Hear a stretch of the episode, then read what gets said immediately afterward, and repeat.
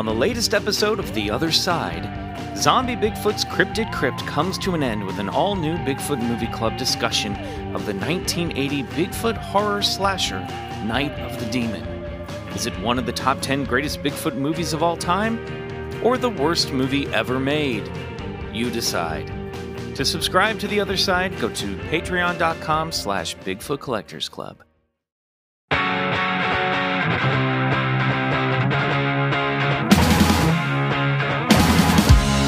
It's Bigfoot Collectors Club with Bryce and Michael.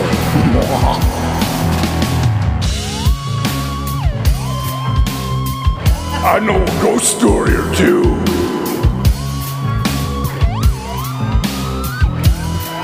Let's do this. Hey, everybody, welcome back to another episode of Bigfoot Collectors Club, the show where we talk to amazing guests about their personal paranormal history and share stories of high strangeness. I'm your host, Michael McMillan. And with me always is your other host, Bryce Johnson. and our super producer. Riley Bray.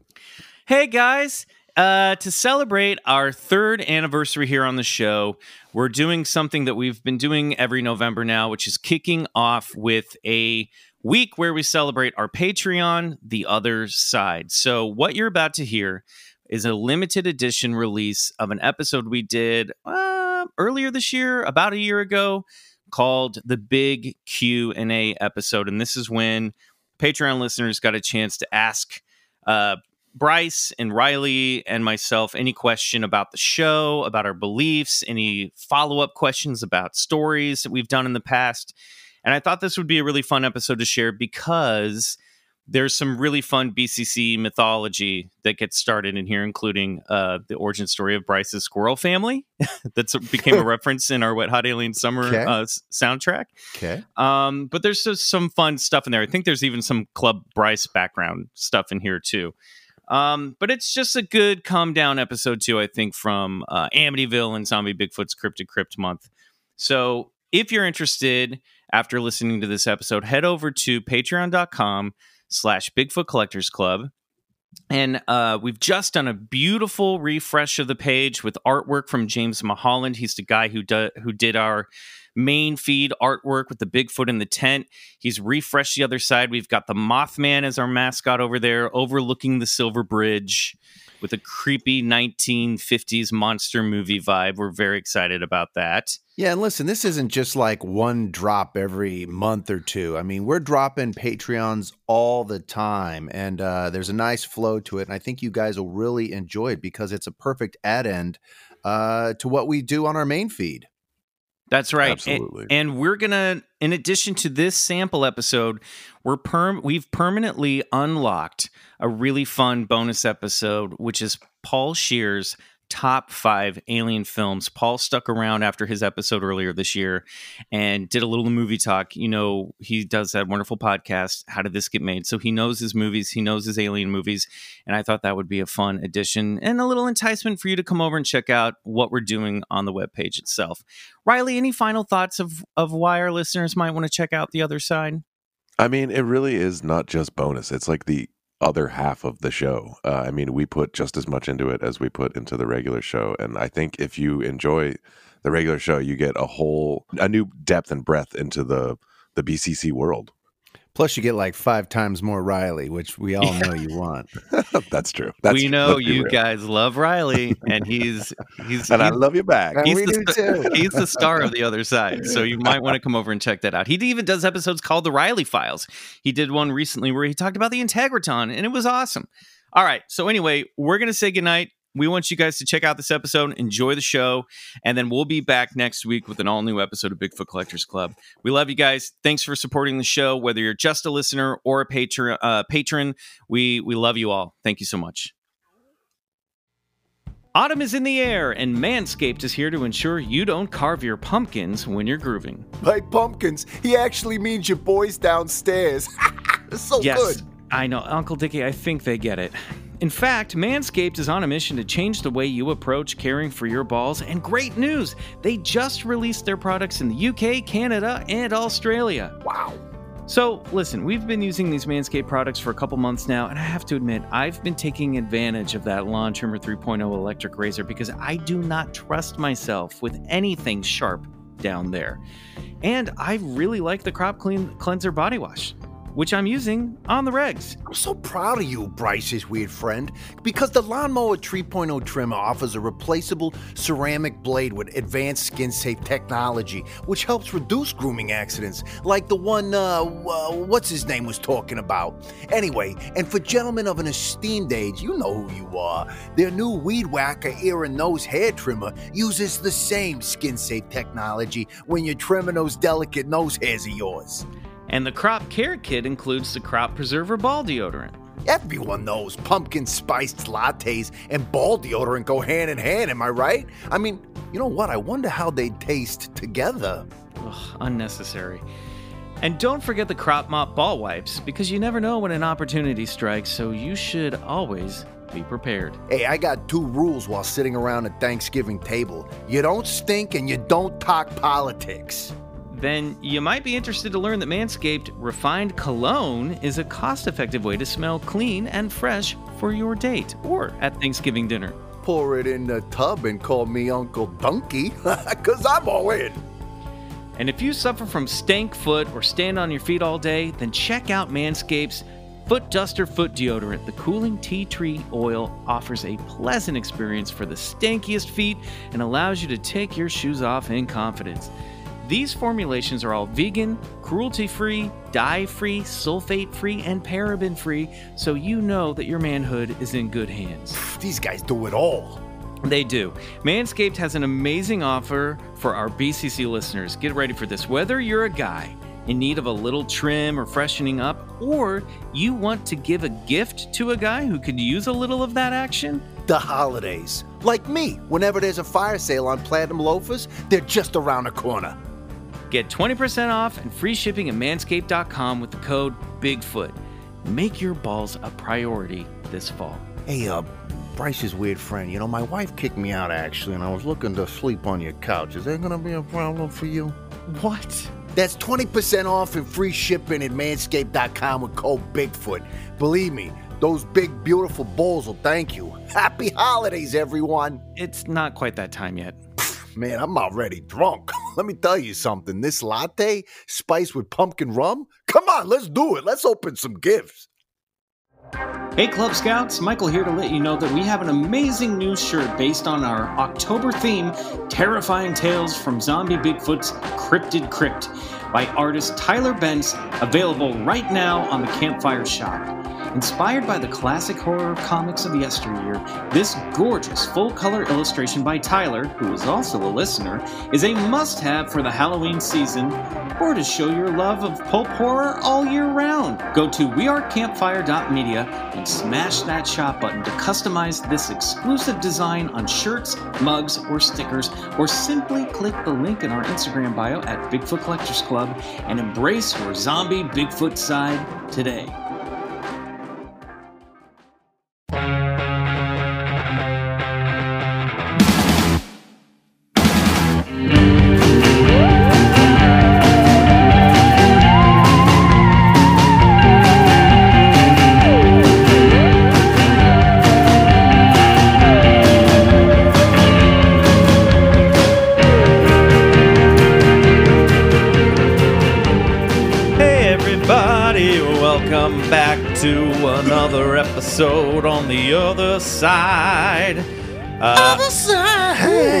Ooh, BJ and the Shadow Bats are in the house. Come on down to the Horny Happy Bar. Uh, see BJ and the Shadow Bats perform Canceled. from seven canceled. BJ's canceled. Just kidding. No, he, Um, can, he can be horny as long as he doesn't do anything you nine. know, Happy about Bar. it. I couldn't think of a cool bar. This is not going well. Hey guys. Uh, first of all, this is our question and answer episode. Q and A, bitches. You guys uh, You're really saucy You dropped the cues on us, and we really like it.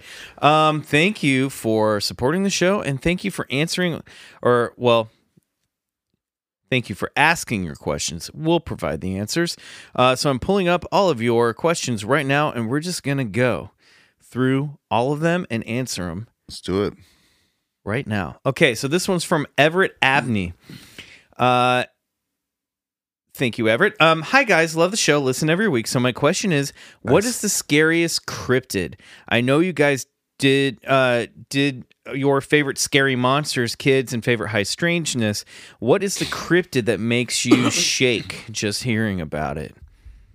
What's the one called uh, that's from the lore that is about a cannibalism and don't be a cannibal? A Wendigo. Wendigo, man. Fuck Mm. that thing. That thing's scary to me. That's a good one. Yeah. Bryce, what's scary? Cryptid scares you. Um, man, that's a great question. That Mothman is pretty fucked up. That's what. I was thinking too. Mothman freaks me out. Just because of the impending doom or Yeah, I'd say also just because it's like, what is it? It's got red eyes. It's all black. muscular I mean, thighs. I'll tell you what, muscular, thick, It's a conscious. kind of fear that just uh, um, titillating. we got to keep our Mothman above the waist here, guys. Um, you know what I'll say too? Recently is the the goblins, the Kentucky Goblin Yeah, idea yes. from Hellier also Yes. scares me. Anything that's interdimensional, maybe, or like Gollum esque, like Gollum from Lord of the Rings, that scares me. Yeah. Um, but yeah, I'd say Mothman. Mothman's probably. Those goblins are, I was gonna say like evil Bigfoot, like like the the missing four one one Pilates uh, type Bigfoot stories. That shit's fucking crazy too. Mean Bigfoot. Anything that takes you away and does not bring you back. You know what I mean? At least the fucking Greys bring your ass back. But That's true. That is well polite that we of know them. of. So, Yeah. I mean the ones that have come I guess back. yeah, but- you wouldn't know. God, exactly. yeah, right. Um, awesome. Well, thank you for that question. Hope you found that answer satisfactory. Julie Graham or Grayman uh, asks, "Hi guys, my question for you is, what would you guys never believe? Like, I know you wouldn't deny anyone of their experience, but what is one thing that you would never ever be able to believe? That climate change is not a human construct, nor does it not exist. Supernatural, paranormal related, obvi is what she added. Go ahead and say it, Russian levitating girl. I know you want to say it. yeah, I don't believe that one. Um, let me think. Uh, I I never ev- like never believe. I I don't know because as soon as somebody is like, "But here you go," Right. But I guess because that doesn't really happen that often. Um, nothing's coming off the top of my head right away.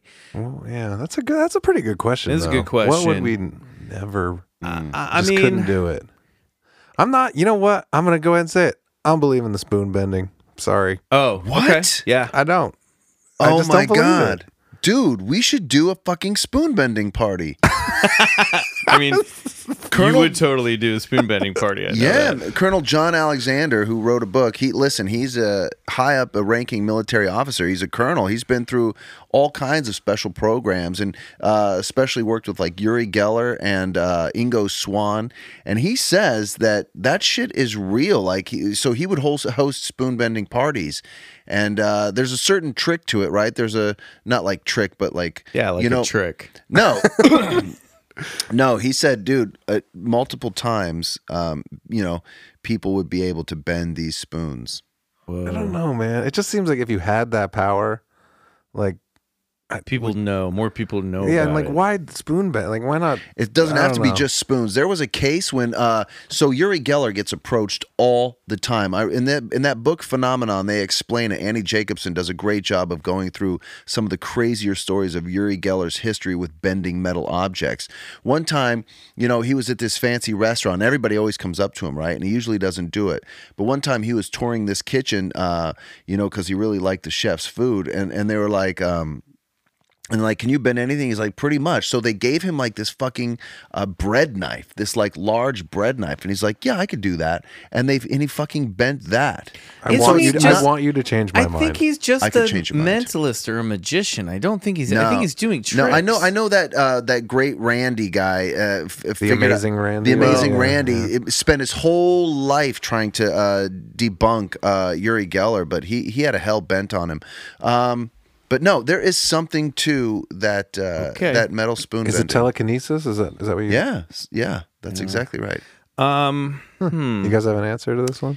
Uh, I mean, the one that's popping up in my head, is I I don't believe the Bob Lazar stuff. I've said that on the show. I don't. I.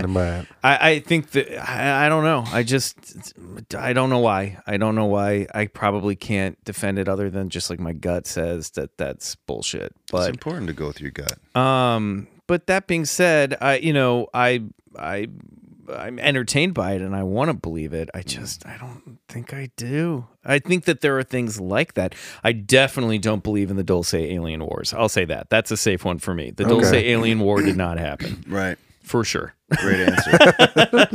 What about you, Bryce? oh man, not much is coming to mind. Uh, I'm getting a visual image of like Bat uh, Squatch? Oh yeah, that's right. Yeah, Bat Squatch. No, I believe that shit, man. I believe there's Mount St. Helens is a strange, strange and eerie place. Um, I don't know, man. I got another one. I think you guys can both agree Yeah. with. Flat Earth. Oh yeah, that Flat- can. oh, I didn't know yeah, if that fell into paranormal Oh, or it not. definitely but yeah, it does. The definitely Earth is in a fucking snow globe. Yeah. Yeah, no, I don't no. believe in, the, Okay. in the flat Earth. Thanks, Julie. Okay, this is from Michael. Hey guys, what are all your sun, moon, and rising signs? What is an experience with high strangeness that you felt on a spiritual level rather than just a weird moment? Do all of you practice some form of divination? What do you think? Uh, there's a lot of questions here. Your familiar daemons would be. Do you feel that you've had more experiences with high strangeness now that you've done the show? Like you've been looking at it for a while, but do you feel like it's looking back? So, a handful of questions there. Uh, Yeah. let's, sun, moon, and rising signs. I don't know if I know. I don't know either. I asked my mom what time I was born. She was like, morning, I think. And that's pretty much all I could get out of her. So I don't know. Um, we'll have to do research and get back to you on that one for sure. I think I'm a Scorpio rising, and but I don't know my sun and moon signs. I know what I'd ha- we'd have to we'd have to get our birth times and figure all this stuff out. So uh, when we do, we'll let you know. Um, what experience with high strangeness that you felt on a spiritual level rather than just a weird moment? Like really felt. Is there anything that comes to mind? Yeah, I've had some like- mystical moments that, that I would only be able to describe them as and spiritual is a is a quasi contaminated word. Yeah, but uh but I've definitely had, you know, one or two real quandaries, mystical experiences, altered states of consciousness that weren't elicited by drugs or I don't think. Um but yeah, just strange and that was very strange. Yeah, I've definitely had. I, I would say that I've had moments without getting too personal. Like there have been moments um, where I have felt like a presence. I remember. Here's one that I can share that I can that, that just popped in my head. I remember when I was really when I was young, when I was like 10, 10, 11, and um, I was going through like stressful period as a kid. And I remember going to bed really upset one night and crying myself to sleep. And um, I will like I was having like a real rough day. And um, I remember waking up in the middle of the night, and I may have talked about this on the show. I don't remember, but and it was almost as if I was sitting up in bed with my eyes closed, and there was just this bright um, light that must have been super bright. And the reason why is because my eyelids were closed, but everything was orange in my field of vision. You know, you know when you like close your eyes and look up at a light. If you Yeah. look, do that right now, it looked like that, and I could feel this wave of love like I have never f- experienced before or after. And I remember sitting in bed and it wasn't a dream or if it were a, dr- if it was a dream, it was something was visiting me in the dream, you know. Mm. I- But I, I really, looking back, I think I was sitting up in bed as as the room was full of light, and there was a voice that was just like, "It's okay, everything is going to be fine. You are going to be fine." Oh wow, so you heard a voice too. Yep, yep. It was like almost telepathic, and I remember in the moment going, "Oh, this is Jesus," because I was, mm. you know, Presbyterian kid. But I was like, and I remember waking up the next morning and feeling a million times better. And I was like, I can remember how that the physical feeling of it was like you were being dipped in like a pool of pure radiating love. It was wild. And so I that's that's something that's been like definitely like whoa that was you know Trippy. and I've thought about it in my life through, for my whole life if I'm ever going it was through just a hard that one time. just that one mm. time. What, Just, you, you what was the light? What was it? Well, my feeling was my theory has been a number of things that there was an entity that was illuminating in the room, an angelic presence or an entity from a higher dimension, the fifth dimension, something like what people refer to as an angel or like in my moment it felt like Jesus that I think that my I was sitting in, up in bed with my eyes closed and they were radiating light and they were sending me a message just to be like it's okay. How are you just bringing this up now? This is I don't know. I don't know. It was This is it, crazy. It I- was it's so similar to the thing that I had at the same age. yeah, too. yeah. I thought I had brought this up on the show before, you? but Do you remember this? I, maybe not in such No, you detail. never brought that it up. was a. ru- I was having a very, very, very, really bad day, and I remember crying myself to sleep and just being like, "Oh God, this sucks." And, um, and then that it was almost like maybe a loved one who's passed on came to me. You know what I mean? But I just, I, it totally made me feel better. And there's still times in my life where if things are shitty. I'll remember. And it wasn't like it's all going to be great. you know, the voice was like you're going to be fine. It's fine. It's it's okay. It was like that. Like and it was something that I felt you know, I was like, okay, cool, message received. And anytime that I'm going through something rough, I'll be like, hey, just remember that one time, right? You know what I mean? Wow. I don't know. Trippy. Um, do you all practice some form of divination? Like I'm dabbling with tarot cards. Obviously, haven't done those in a little while. Um, but what about you guys? Anything? Any magical? Define divination. Divination is a practice of using magic or something to gain information or oh, gain, you know, like I'm really into my houseplants. like- seeking the future. Like in a more than just houseplants sort of way. Like they they're important to me. Have you ever like read that. uh, Secret Life of Plants? I haven't, but I'm I, I know of it. Oh my god, I, have it on my. I haven't read it it. either. I have it on my on my shelf. I, I I'm ready to read it, but it's like you know, plants have the consciousness. yeah, you know? it's the, then how do you become then how do you justify being a vegetarian after you read books like that? R- right. No, Yeah. totally. Yeah, That's yeah. what Joseph Campbell would say. Life Joseph- consumes life. consumes life. That's exactly. it's I was the- just thinking It's the that. great paradox of Yep. life. I also think so, uh, in some in some ways, sometimes not all the time, but music is a form of divination.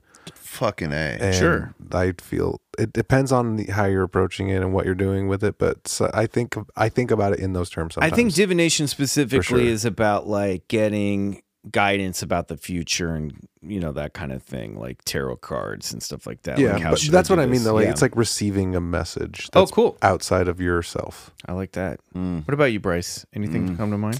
No, I should. I mean, I no, no, nothing.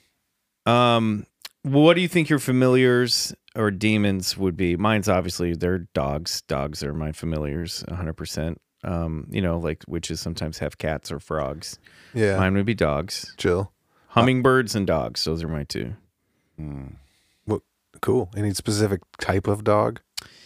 Not necessarily. I mean, right now, I All dogs. specifically a silky terrier mini pin mix and an English bulldog are my familiars. But I think that you know, the canine Yeah. in general. I mean, I hear that Nova is my familiar for sure. But then Mm-hmm. I was also I was telling you guys before we started rolling. I, I went on this hike today, and there was all these crows flying around. Um, a murder of crows. I love that. That's what that's called. Yeah. Um, and I I jokingly put my arms up to the sky as if I was summoning one of these crows to me, and one of them flew. And Grace was with me. She will vouch for this. Flew right to me and was right over my head. And then I was like, "Holy shit, this is crazy!" And then it dropped down even closer to me, so it was within like maybe two feet of the tops of Was it hands. flapping its wings No, in it was face? like it was like windy, hovering. and so it just like like came down and just hovered over me. And I was like, when it dropped down the second time, I, I consciously was like, "Don't flinch. This is like let this land. If it's gonna land on you, like let it land on you. Do not." And so maybe uh, you know maybe I got that got that Raven magic. Damn, dude. No, you Little mean, Craig Ferguson. Yeah. That's right, magic. Craig Ferguson. Shout out. you got crow magic.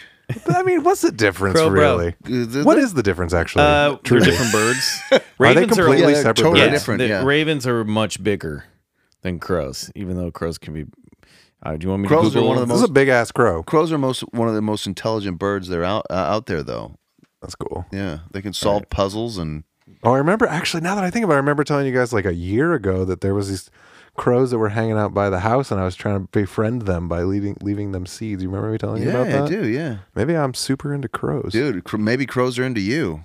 Tight. Yeah, ravens are larger. They often travel in pairs, while crows are seen in larger groups. Ah, so they're totally separate. Totally. species. yeah, they're Yep. well, they're both birds, but yeah, I, I mean, well ge- genus. I don't I know. think yeah, Species, right? Yeah. species Yeah. is right. A different species of bird. Um, they, they're, I bet they're related. I mean, but uh, Yeah, they both have wings.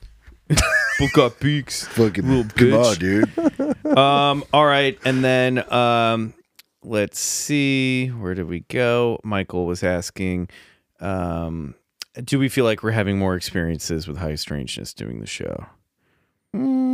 We kind of talked about this a few weeks ago. We definitely, I definitely feel like I'm more. I'm not. I don't know if I'm having more experiences, but I do feel that the the larger world of the paranormal. Like we were talking about this the other week about you know you doing um expedition bigfoot like we're definitely becoming part more of the community and i do feel like something i do feel like there's something listening and looking back at us for sure um, Yeah. around this area I think if you use the metaphor like, "Oh, I'm dipping my toe into the pool," we're we're fully submi- Yeah. submersed now. We're in the end, fucking baby. pool. Yeah, we're in the deep end.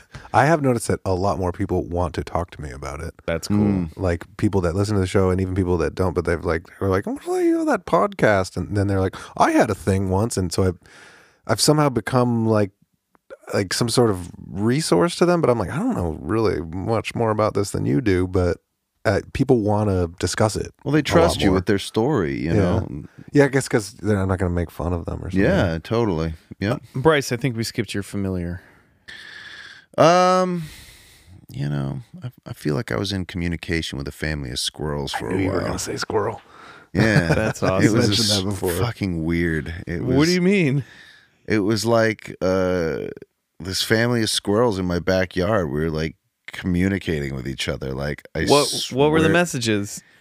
Would just I would get the messages that like uh hey I see you have a family. Like I have a family too. You want to meet my son squirrels my my kids? And then he would like and he would like tip his head and these other squirrels would come out of nowhere and they would like come up close to me and I'd be like hey holy shit and they'd be like then cool and they'd be like all right go back in the trees and then they go back into the fucking but I was like there was like this it was fucking weird how dude. often was this happening this happened for like a month and a half where Like, did they go they they lived in my backyard, like in my trees and shit. but shit. where are they now I don't know. They're not there anymore. whoa Bryce is Snow White. Yeah, it was fucking trippy. our family raised a squirrel Is that right? Yeah, that had fallen out of a nest when it was really tiny. And uh, I mean, they're look, I squirrels are actually very like uh domicile. Is that the Yeah. yeah like They're chill. they're chill. I I have one on my fence that I well I, I had one for a while that I would call Mr. Peanut and I'd Yeah. bring him out peanuts and my Right. dogs go nuts. They see you know my terrier stares at this thing all the time, but they're pretty tame. They'll come up to you. They're very affectionate. I Yeah. had one sleep in my lap as a child and it Oh, was so shit. sweet. That's, That's, awesome. wild. That's We- fucking crazy. We left our Halloween pumpkins out until like pretty much now Uh-huh. because the squirrels started eating them and it was just so goddamn cute. Oh, those seeds are so good. They'd come in and they'd burrow a little hole and then they'd climb inside and eat the Right. seeds and pop out. And we're just like, we're just going to let them do that because it's, they're Let nature take care of this mess. I remember it was right after I broke my foot too, and I I remember like being like, "Be careful in those trees." like you know, they're like, Oh, yeah. It's like I'm a squirrel, dude. I'm you know. I'm- if that if the dad cool. squirrel like broke its heel, then you wouldn't really know. Yeah, totally. Um, that's an amazing story. I'm glad that I backpedaled and got that. Okay, this is from Bonnie. Hi guys in Nova, uh, guys and Nova. yeah, that's I love the show. Please keep up the amazing work. Well, thank you. Thank you for supporting it. My question is for all of you. If you could spend a week transformed into a cryptid, monster, alien, or ghost, what or who would it be and what would you do during your time? Great question. Also, Bryce, do you know if we'll get to see Expedition Bigfoot on Canadian TV anytime soon? Thanks, guys. Go get regressed. That's from fuck. Bonnie. Thanks, Bonnie. Thanks, Bonnie. Yeah. Um, I don't know. I know it just went to um, England, and you can get it on the Travel Channel Go app and Hulu available. Um, so I would imagine. I don't know about their cable channels, and Canadian television is strange. Uh, I don't know. Let me look into that. I, I, I No, hope no so. qualifier there on Canadian television. is They got some weird shows in Canada. Dude, Weird they shit, got, dude. dude. I would because my wife's from Canada. I'd go up there and watch the TV, and I'd be like, "What the fuck is this stuff? What are you guys making up here?" and it's just the, it's just bad television. There's a show about a guy who just talks to squirrels. It's the- what is this? oh my god. Uh, yeah. I don't know. Um, Good hopefully, question. good Hopefully. question. Yeah. Good question, Bonnie. No answer. um, uh, what cryptid, monster, alien, or ghost, or any? What would you want to be, and what would you do? I'll go first. I A would, week. I would, One week. I would love to. uh I think it would be cool to be a Bigfoot or something, just like in you know back in tune with nature, in connection with nature, and just like you know being able to like have that power and just I don't know. I, I- Also, you'd be like, "Oh, this is where we all hang well, out." Well, yeah, it, would Right, it'd be, it'd really be more to learn about it. Yeah, to, Yeah. to get answers, to be like to sneak in almost as like undercover and figure out how I can find one of these motherfuckers. Undercover Bigfoot. That's your Undercover next Bigfoot. series. Yeah.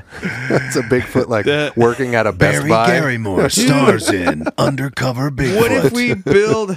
They haven't heard the Barry Garrymore origin story Oh, yet. That's okay. coming up soon. that's about. Um, stay tuned, everybody. It's going to be Barry disappointing. um, but uh, um, you know what though? What if we built you like a real convincing Bigfoot suit, and then we sent you out in the woods to see if like a Bigfoots would come by and talk to you? Dude, that would be cool. That That'd would be, great. All awesome. right, that we'll work on it. Uh, Bigfoot Bigfoot next year on the Travel Show.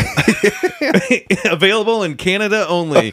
Um, Riley, what what about you? I mean, Alien, hundred percent. Yeah, me too, I just want to get up in that ship and fly around its Let's see Right. what so that's all about. Yeah, no, no hesitation. Yeah, well, I'd there. go to different planets. Yeah. I would. Uh, I mean, I'd I'd try to get all the like secrets of the universe, whatever's Yeah. going on. I'd want to go to a different planet. Um, uh, I, And as, mu- yeah. as much as I'd be tempted to be one of the hot blonde Venusians, I think I would go with Gray. You Oof. go the alien gray. Interesting. Right. Yeah, I would probably pick gray too. I mean, uh, then maybe I wouldn't be as scared of myself. You know. Right.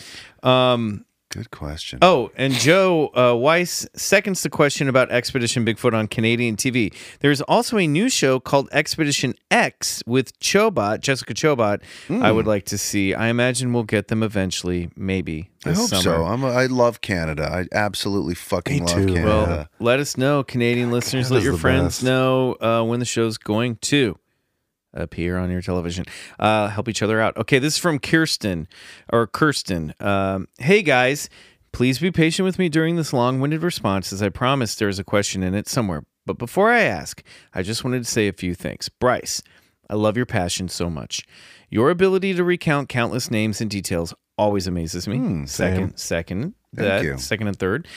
And your unfailing faith in eyewitness accounts is something I appreciate so much for others in this community who have had experiences. oh, that means a lot. Right on. I yeah. feel your earnest passion provides a safe space for people to share their experiences without the fear of being judged or ridiculed. Fucking I- love that. I agree. Yeah, That's really nice. amazing. I really appreciate. I I I uh, could not agree more. Um, uh, Michael, I love your excitement and honesty. Whether you're excitedly discussing a story of high strangeness or touching on your personal journey through talk therapy, I personally and sincerely appreciate your joy, candor, and transparency. Okay, not as good as Bryce's, but I like it. I will take it.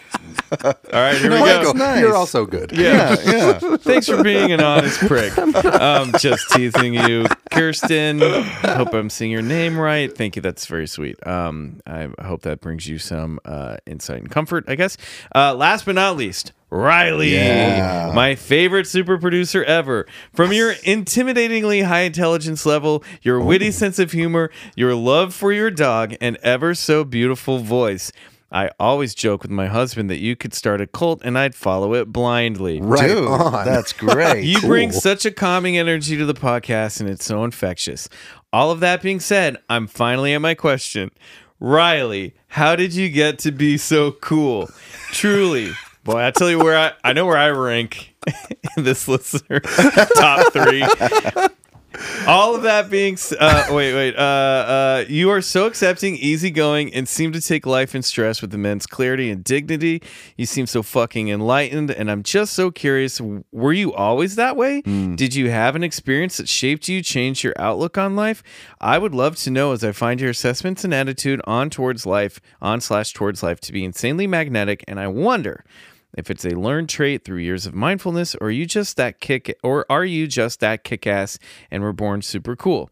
Sorry if that was weird. Basically i just want you to all know i came here two years ago for a podcast about aliens and bigfoot but i got so much more and i appreciate you all so much.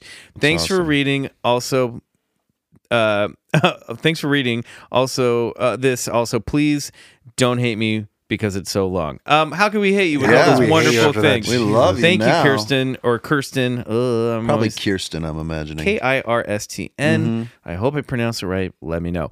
Um, thank you. Though, all joking aside, that is very very cool. And um, and yes, and I I also second everything that you said about Riley.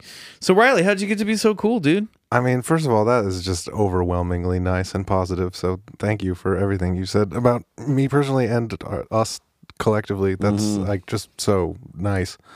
Um, I, I'm I'm blushing. Is this your mom, Riley? Yeah. I'm like, Wait a minute. slip my mom a twenty. Like, good work. Mom." She is a Patreon. um i mean uh, you know if you really if i really am being honest um i was bullied a lot growing up i was like kind of overweight and awkward and shy and um the, the main my main bully actually ended up becoming a very famous comedian um Interesting. and i'm not going to say who it is because i don't want to like hurt him or lash out at him in any way but Will you tell us off the mic? i'll tell you guys later yeah Cool. And then I'll tell you guys later. Too. no, he won't.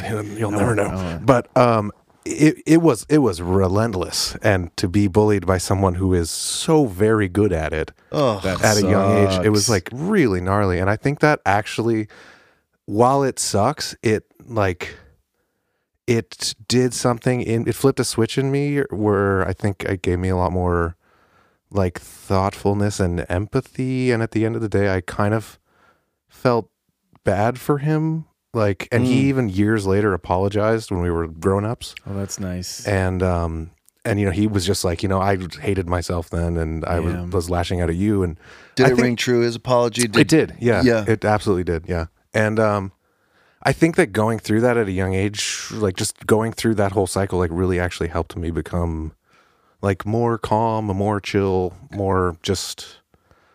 I don't know, just yeah, like she said, like try to take things in stride and and not be, not make my decisions so emotionally, Mm. but not also shut off my emotions. Mhm. That you rings so profound because I have kids and all you want to do is protect them from any struggle or adversity. But it's really it's these challenges that we go through in life that create this this part of our personality It's that- character building. that, that builds fucking character, man. And it's like I, I Yeah. think all of us here, uh, it sounds like especially you, we ex, you know experience toughness in our in our growing up, you know, and Yeah, I mean that's that like cliche saying like it doesn't kill you, make you stronger is like true. fucking a man. Yeah. And then the other thing is, and I don't want to always be the one that's like the drug guy, but I did have like a psychedelic awakening when I was like about like 18. And that's mm. Like when I became a vegetarian. And that's when I got into meditation and a lot of stuff kind of like shifted for me. Mhm. And it definitely had a lot to do with psychedelics. So, you know, there's that too. What a trip. Well, I'm sorry you got.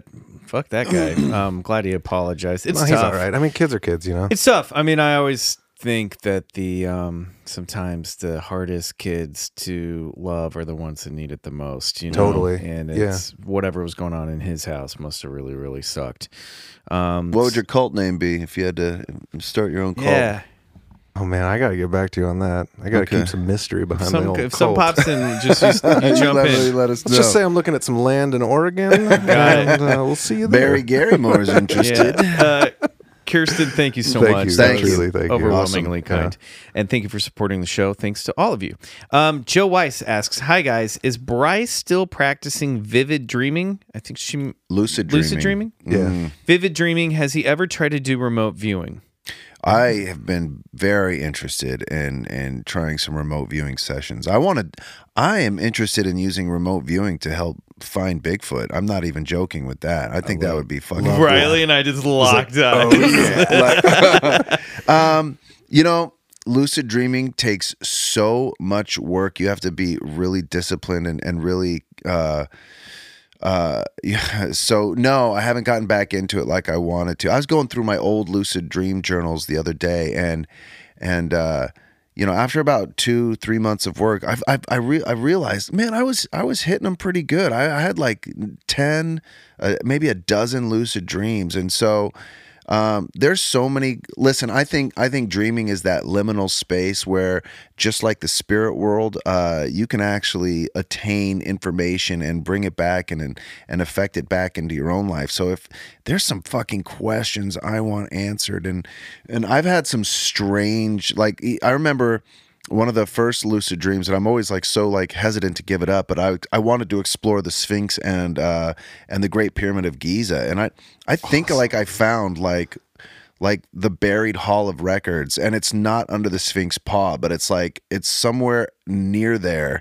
and it's like there's like a map in my head to it and i i could i could show you how to get there but it's like uh but so so it's like i want to go back to lucid dreaming because there's I mean, you could. Ex- I mean, you, you're only limited by your imagination. Edgar Cayce style, dude. Yeah, that's awesome. That sounded like a movie starring Nicolas Cage right there. Oh Like a- man, you I- should write that, dude. The- I Lucid like, dreaming would be an awesome. I was like, concept I could tell Nick you. I, I, I'm movie. like, why hasn't anybody looked here? It's so obvious, but Wow. Um, uh, I think this is for all of us. Do you think if someone sees an alien, same, all from Joe, uh, or a UFO, they are more likely to have repeat experiences? I wonder how many people who have seen a UFO have maybe had many experiences and just don't remember them. yeah, Yeah, I mean, uh, quite possible. I think, though, in the stories that we have covered on the show, I think that stuff comes out. You know that's what I in mean? the case literature. It, Absolutely, it comes out it because they're usually and look, I'm gonna take all this on face value and and and, and we're gonna just say, okay, sure, alien abductions happen. If that's the case, Yeah. it's a traumatic event and it tends to come back, a bubble back up to the surface, um, like it sort of did for Betty and Barney Hill, say, or some other people like Debbie Debbie Jordan Kauble and the even the Woods case. Kids, uh, Yeah. explaining those abductions from earlier on too. Yeah, I think this is a common theme in abduction phenomena that it and and John Mack would probably second that that uh, if he were still around. But yeah, most of these weren't one-off incidences. These Yeah. seem to be like, I mean, if you're being abducted, then they're interested in you, and not just here now, but they're interested in when you were younger, and they're going to be interested in you when you're older. That being said, I do think, um, yeah, you're 100% right. Uh, that being said, I do think it is possible to see a UFO. We've talked to many people, including uh, Grace uh, Mitchell, uh, see a UFO once in their lives and they just happen to see something in the Totally. sky. Uh, Yeah. Doesn't Yeah. necessarily mean if you see something, you know, eh, you're you're being targeted. Yeah, you right, know? But, right. uh, so I don't know if there's a firm rule on it. I think it's Seems to be a trend, happen. though, Yeah. for sure. Mm. Um. Uh. Do do do. Has Riley ever seen anything paranormal? Um, I mean, scene is not exactly. I, I mean, I did see some weird uh, light movement in the sky once uh, that I thought was I was thought I was watching satellites, and then they started moving and interacting with each other. I was up in the in the Sierra Nevadas, actually very close to the 37th parallel. Dude, I mean, hello. Um, Also, that re- reminds me of the like orb sighting stuff in these Bigfoot stories, like Mhm. in, Yeah. Expedition Bigfoot too. Yeah. And then there was that that strange sort of experience that I had as a child that I talk about on I don't remember what Yeah, episode, but um where you know I saw the orb of light in my room and woke up right before it happened. That was very weird. That's but fucking trippy. I don't know. I mean, I've never like I've never seen a cryptid. I've never a ghost. seen a ghost. Yeah. I've experienced sort of a haunted presence in this building that I used to spend a lot of time in back at UC Berkeley. Um, but uh, I never like saw it. It was more like cabinets rattling and pieces of paper mysteriously falling off a desk when the window wasn't open, stuff like that. But no, no like hard sighting. I would say. Got it. God, cool. that's fucking Yeah. crazy. Um. Then Joe also says, "Please give Nova smooshes for me. Keep Oh, up the good work. No problem there. Um, thank you, Joe. Um, Catherine Thompson asks, "Hello, all. Why do you think that so many comedians and actors have such an interest in the paranormal? Besides you and the funny feeling women, uh, shout out Betsy Marcy, there are podcasts by Ryan Singer, Jessica Reed, etc. Do you think it is the artistic mindset or the belief is or that the belief is the same as the general population and that it is just a question of having more access to a public forum? I'm really enjoying listening. Riley and Grace add so much to the show, and Nova keeps you all safe. Dude, that's great. Love love, that. Love that. And Riley and Nova Fucking getting awesome, a lot of love. in And this. Grace too. Yeah, and Grace. That's great. Um, what do you guys think? Um, well, for one, I think actors and comedians like to talk. Yeah. so there's Yeah. that. Um, also, you know, I, But I mean, I'm not an actor in really. paranormal, though? I, thi- Act- I think know? you guys have a lot of imagination. I, yeah. you know, I, You know, I, to speak on our on our behalf, this isn't just like, uh, I think you a s- fall into that category as a musician too. yeah, it's, uh, totally. yeah, I was gonna say, I, I don't think this is just like a a topic we like to discuss. I mean, I, I think we're borderline obsessed with trying to understand the, the the supernatural experiences that have happened in our lives. I mean, the, you know, I think about this stuff constantly. This isn't just like, oh, look, hey, did you see that ghost movie? That was pretty good, huh? What do you think of ghosts? It's like, no, no, I'm fucking trying to like figure out what is happening. Why is Daddy talking to the squirrels again, Mommy?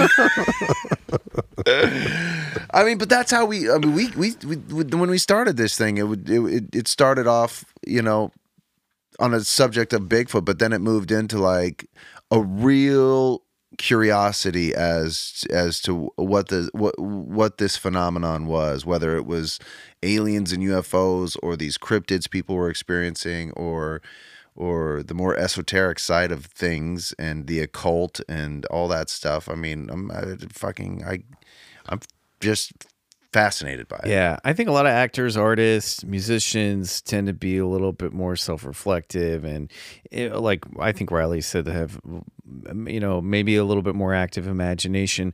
But I do think this is something that you know not everybody, but a large portion of the look. Aliens, ghosts, all this stuff is popular. There- There's a lot of this stuff in mass culture, so it's obviously appealing.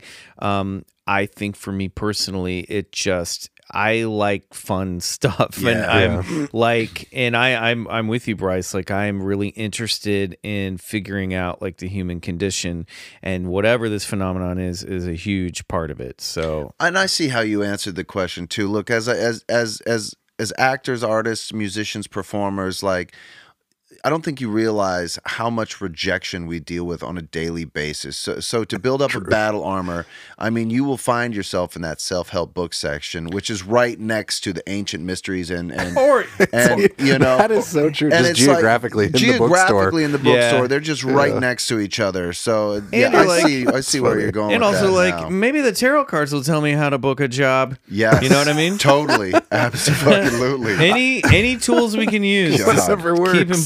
You're not kidding. Um, this. Thank you so much, Catherine. Okay, uh, Rachel Bustard asks because we got a lot of these. Hi guys, I have two questions. One, do you remember the episode where Bryce read a very thorough Amazon review of a Oh, book God, that the one of my reviewer found on an awful time. library books blog? Did you ever go Anna's back? review. Did you ever go back and look at that blog? They have a category for unexplained and just plain crazy books that you might want to browse. Uh, I do remember that was one of my favorite moments. I just loved her Um, review.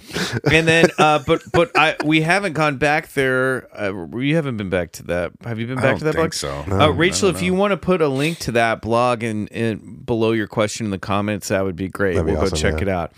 Are there any cons or festivals beyond Contact in the Desert that you would like to go to or present a panel at if given the opportunity? Thanks for making such a fun podcast. It has vastly improved my daily commute. Oh, that's awesome. That's That's that's, the Right whole on. goal That's is that we're idea. entertaining and filling that sh- those shitty parts of the day with good stuff. That's why we're here. Um, yeah, conventions. Uh, sure, any and all. Like whatever.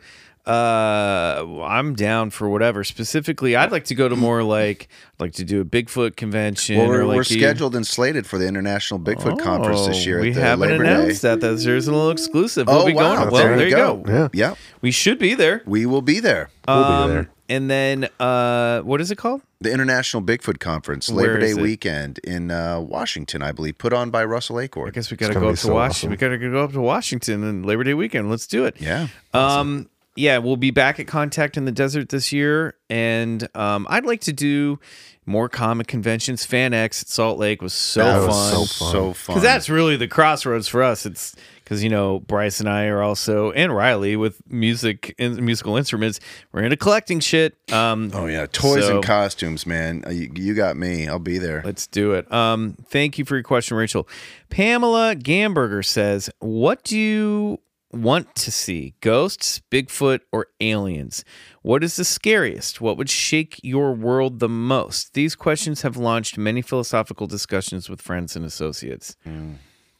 My answer to all three is aliens. Yeah. Yeah. I'm the most interested in that. It's the most scary and it's the most like earth shaking to me. I'm gonna. go I'm gonna be. I'm oh, gonna. yeah. I'm gonna. I think I have a surprise answer for this one. I'm going with ghosts. Right. because I think for me, that's pr- like if I could get a real solid. I mean, I've seen, I saw that little girl. You saw that girl in that window. Lois that was Grunow. fucking pretty good. I want more of it. Terrified me, but I want more of that Yeah. in the sense that I, for me, I already believe life on other planets exists. Mm. Um, aliens, it would blow my mind. It would. I think that would scare me the most for sure. Mm. Mm-hmm. Although, if you think about encountering like a wild Bigfoot, I mean that also just being like near an apex predator might fucking make you shit your pants. But I I, I think ghosts for me just because I'm like okay. Something happens after we die. You know, that's what I'm looking for. Like proof of existence after in the afterlife. Mm. Bryce, what about you? I'm walking through the forest. I get a funny feeling something's watching me. I stop. I turn around, and there it is, about 15 feet away, just fucking, you know, looking right at me is this huge Bigfoot creature with the eyes and the hair. That and would just, be and just like the mind speak too, just like you Hello, know, Bryce. yeah. Hello, Barry Garrymore. no, but I would love to see a fucking. I would love to see a Bigfoot. This is why this show works, you guys. Yeah. We have we are the trifecta. I but uh, Yeah, but you're right. also we are. We are. yeah we are and also though I'm like no that would be fucking awesome to see a Bigfoot. Fuck. Man. yeah. I don't know. Uh, It's But so he's, hard the, to he's choose. the Bigfoot guy. You, Yes, you, yeah. you make a good the ghost guy. I, I do, but I, I'm a pretty can alien guy too. You- You're Yeah. definitely alien leaning, but I'm ghost leaning. You know, it's all Yeah. Venn diagram. Mm-hmm. Um, was that? I think we answered all of your questions. question. Great. Um, I'll have a follow up question. Does if you saw a ghost, would that does that mean for you afterlife existence?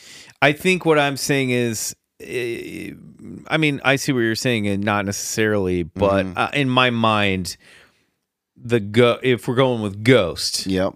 Not like an, a bio imprint from another No, time. If we're going with ghost, ghost, anthropomorphic ghost, yeah, like translucent, then that to me, lady in a nightgown. is this yeah, yeah then then yes i'm i'm associating it with life after death or Right. the afterlife okay uh joe weiss is back with a couple more questions each of you pick two dream guests one dead one alive who would you pick Fuck. I'll go Dan Aykroyd, Elvis Presley.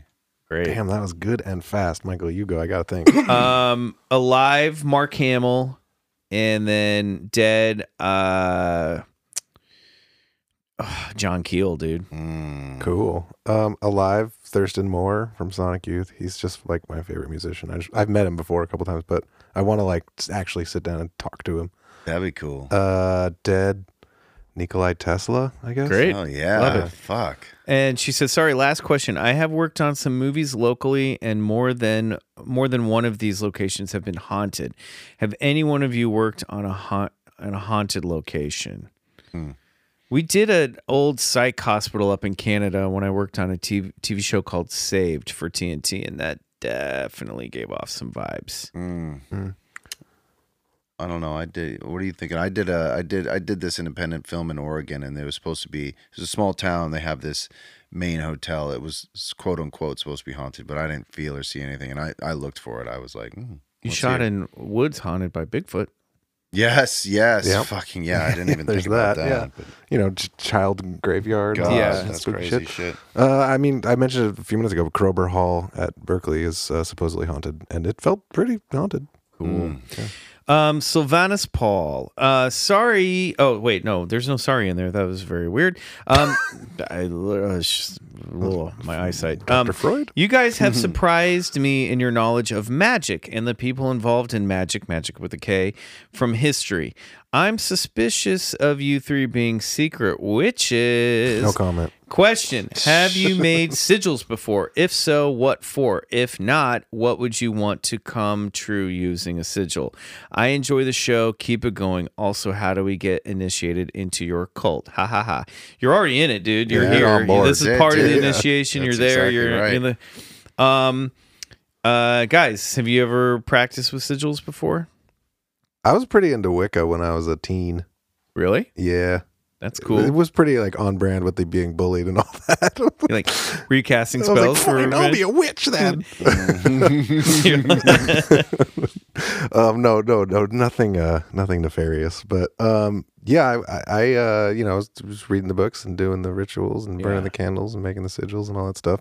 And you know, a little bit it it stays in the back of your mind. I, I kind of let all that stuff go. yeah, But um, yeah, Bryce.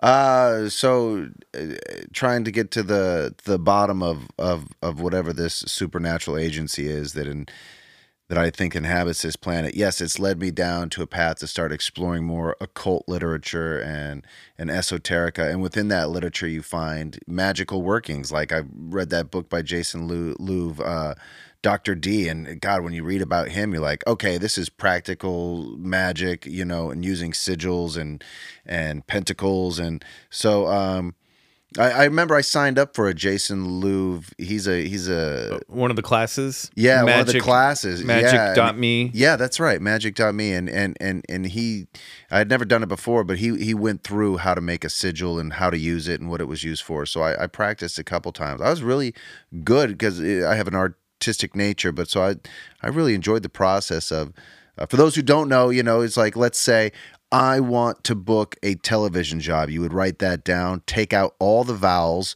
put all the consonants together, and then eliminate all the consonants that are that are double, right? So now you just got a group of letters. You start taking those letters and designing a uh, uh, a sigil, Yeah. uh, for lack of a better word. Like, see if you can put those uh, all those remaining letters into a symbol. Kind of like a witchy looking room. Yeah, and then Mm-hmm. and then shave off a couple of the edges here and there, turn it into something cool, and boom, you've got your sigil. You meditate on that as your thing, and it the Yeah. idea is that it takes the verbal desire out of it and puts it into something that you can send out. Right, and that's the what you told me, which I thought was great. So I was focusing on like make this happen. You're like, no, no, no, that's just to take away the energy to keep you yeah. focused on it. And the trick really is, and this is the hardest part about sigil magic, is like you have to put it out of your mind, and Mm. it really works when you kind of put it out of your mind. But then I've had weird. So yes, the answer is How I've- about you answer that? Because Oh, I feel definitely. like yeah, you're definitely I went the, through a period in my late twenties and early thirties when I was like really toying around with chaos magic and to, to, to mostly just sigil stuff, stuff that I Mm. learned from uh, Grant Morrison. Um, but I've used it for practical stuff, and a lot of times it is to help get a job, um, and or or like when I was single, I'd be like, I want to meet somebody. And a Mm. lot of times, Grant Morrison says it'll happen usually in threes, sometimes three hours, three days, three weeks.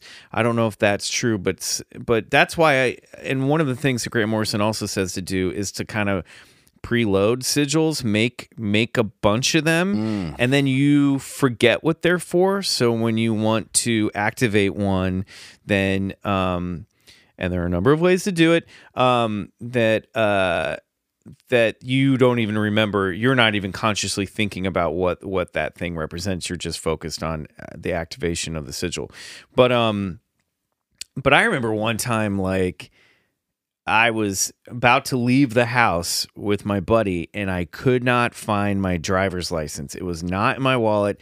I went, I spent 15 minutes walking around my apartment looking for this thing.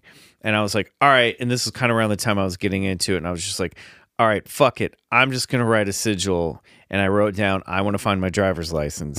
And I created a sigil and I sat there and I sat in my um, room and I like squeezed my hands around the sigil and was like, ah, you know, just doing a quick activation and imagining this thing shooting out into the universe. And I was like, all right, cool, let's go find it. I put it down. I walked out of my bedroom, and my fucking driver's license was sitting on the table right next to my my bedroom door. Wow. and and whether or not I had, you know, it's, I don't think that I've summoned it. I don't know, but it gets results. I found it. Yeah. You know, I might have. are what it's all about. I walked. I you know, the skeptic would be like, "Well, you walked past it a million times and didn't see it," but just taking that moment to stop and do it, I it was the Allowed you to first see it, thing that happened. You know, now the spooky side of me goes, "What if I? What if it was somewhere else that I couldn't see it, and then it got placed in the like maybe it really was magic." But what it could still be magic. You were like metaphysically blocked from seeing it, Yep. and then you cleared that blockage. Yeah, Totally. so I that's we can all agree on the connection between like intention and Yes. influence. Yeah. Yes. And that's really when we're talking about magic, that's really what it's all about. Yeah. It's just like I need to stop, take stock, and then I want the thing that I want, I need to figure out how to manifest in my life. Yeah. And, and I don't know. So that's a that's a, a very benign use of it, but there you go. I, I don't practice it as much as I used to, and sometimes I think I should get back into it. But um Joe is back again. Joe Weiss sneaking in lots of questions. Has Michael played Jedi Fallen Order yet? Yes, of course. The new Star Wars game. I got it the day it came out. I have long since passed it. Uh, I thought the combat was a little sticky, but the story I really enjoyed. And, um, you know, I just love living in the world of Star Wars. So, yes, I, I played it on my PS4 and I loved it. Rachel Aldridge asks, "Can I just vote for the question examples in your uh, in your message?" Oh, because I put in the message things you could ask about, like, how, do you have a cryptid quandary for Bryce? Do you want to know how we choose our topics of high strangeness? Ever wonder how Riley achieves all those smooth caramel sounds? Um, so she said maybe I could just ask those. Um, how long do you spend researching the high strangeness for each episode? It depends. Um, You sound like my wife. Just kidding. She's always like, "Aren't you done with that story? How much more longer are you going to spend on that?" Um, yeah, it depends. It depends. Sometimes, usually around a couple days at the very least. But some of it's been as the show's been going on, like more slow burn. Like, um, you know, there are topics that I'm sort of researching on and off over the course of months, and then when I feel like I'm ready to talk about it, I will. Mm-hmm. Sometimes with the fun cryptid stories, I can spend a few days just collecting eyewitness accounts and then knocking that out. You know, but I'm usually it spends i spend a full once it's time to like write it i spend a pretty good like a full day or afternoon writing Yeah, writing it up Yep.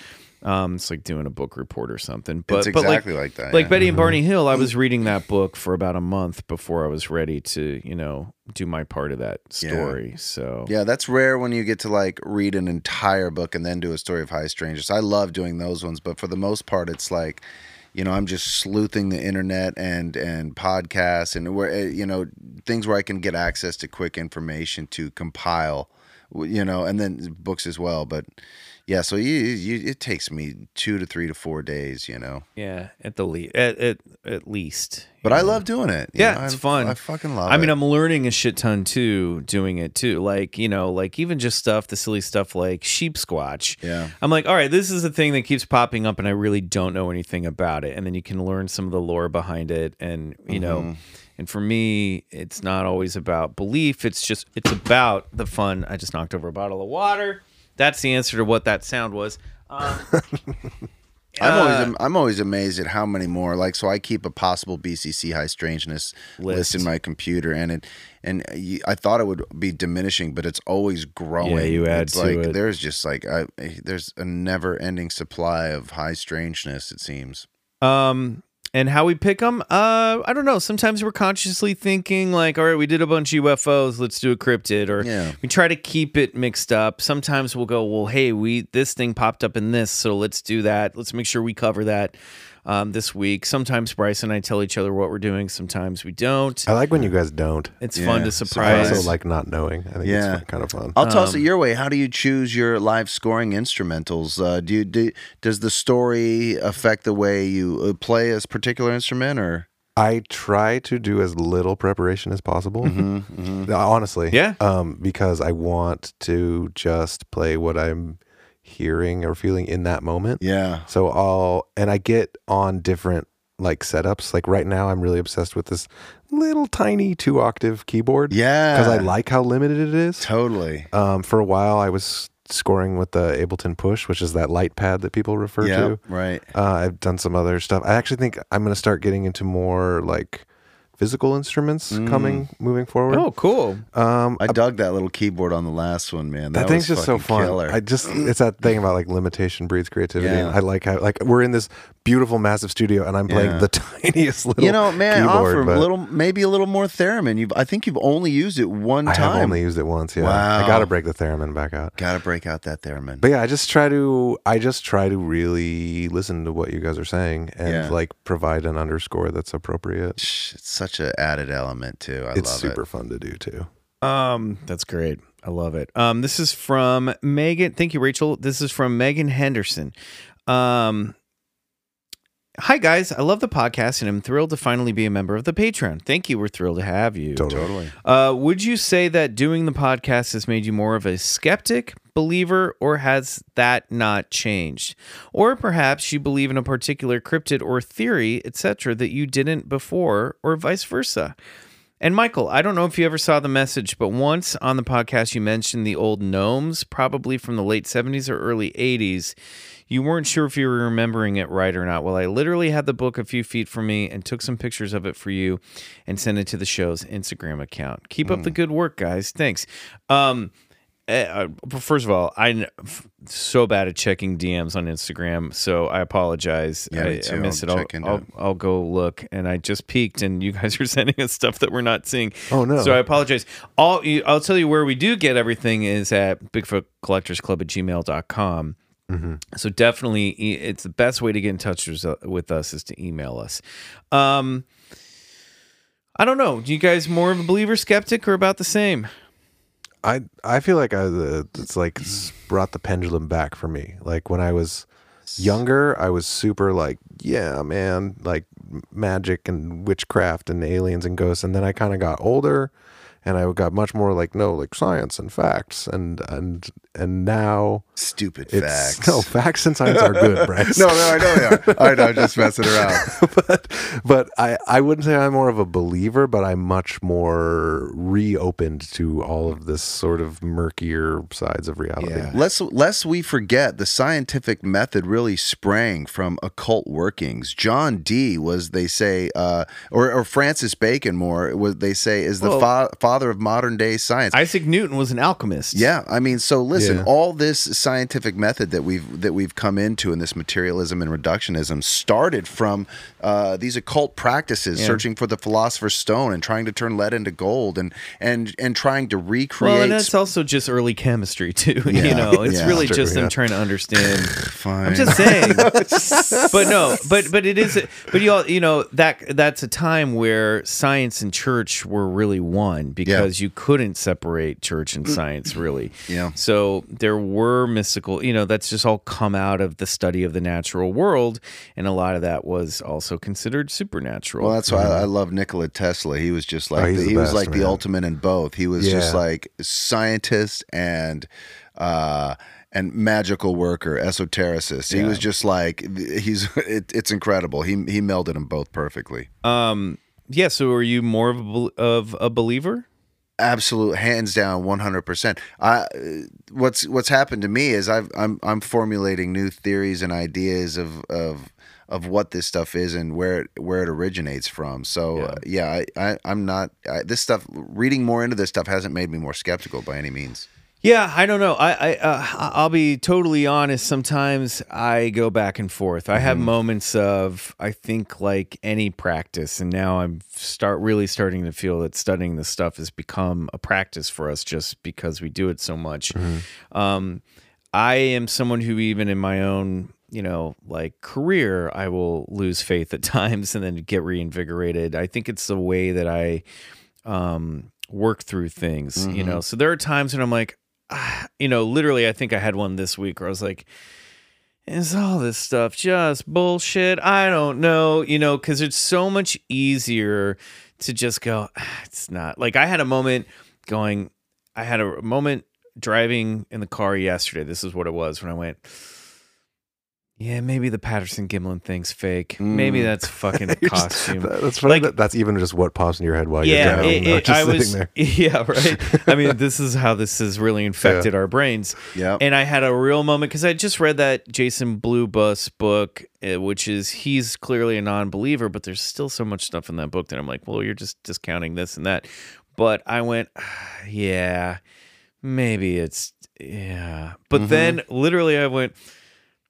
Oh no! What about Bryce? You know, like I had, like I had, but but I go, but then I start going, well, there's this and that, and what about that? And oh god, I don't know. So I tend to, I think where I always land is being agnostic about this. It's such a great place I to be. just go, Yeah, I can't come down. There are some things that we've even said in this episode. I'm like, yeah, I don't believe that, but I tend to be try to open my be open minded and ag- agnostic. Um, I'd say the theory that I'm more open to now is the idea of saucers, UFOs, all this stuff being some sort of um, terrestrial thing or Mm. interdimensional or maybe some sort of psychic projection of some kind. I don't know. So Yeah. that's that's that's something I've been more open to. Yeah. I just got this flash of you having that crisis while you're driving. And I know, it's so Bryce great. popping into your head, being like, "But the pendulous breasts." Those breasts, Michael. Who So would think of that? I do like the breasts. um, Eric Olson asks, "Hey gang, one quick sassy question. I was curious where each of you stand individually on the origin of Bigfoot. What do you think it is? Ghost, relic hominid, or hominoid, ape, blurry demon? That's funny. Thought my opinion, uh, though my opinion constantly drifts." I personally think it's a creature more suited to Earth that than we are. Love you all. Hmm. Kisses. Hmm. Ooh, kisses right, back, Eric out. Olson. So I'll follow on that same thought that you just shared with us. I, I'll have that same sentiment of like, what is this thing? Why can't we fucking find it? Why can't we get good proof? I mean, is this thing a ghost? What what's going on? I'm like, no, but it could easily be uh, just a, a hominid that is, you know, super sentient, intelligent, and and totally capable of of uh, escaping our snare, as to say. So it's like I go back and forth between that. Like, is this thing like some sort of apparition or some sort of uh, interdimensional thing, or or is it a flesh and blood, you know, a relict hominid that's just you know escaping easily in these vast, vast forests? Mm-hmm. I don't know. I like the relic hominid idea Yeah. personally.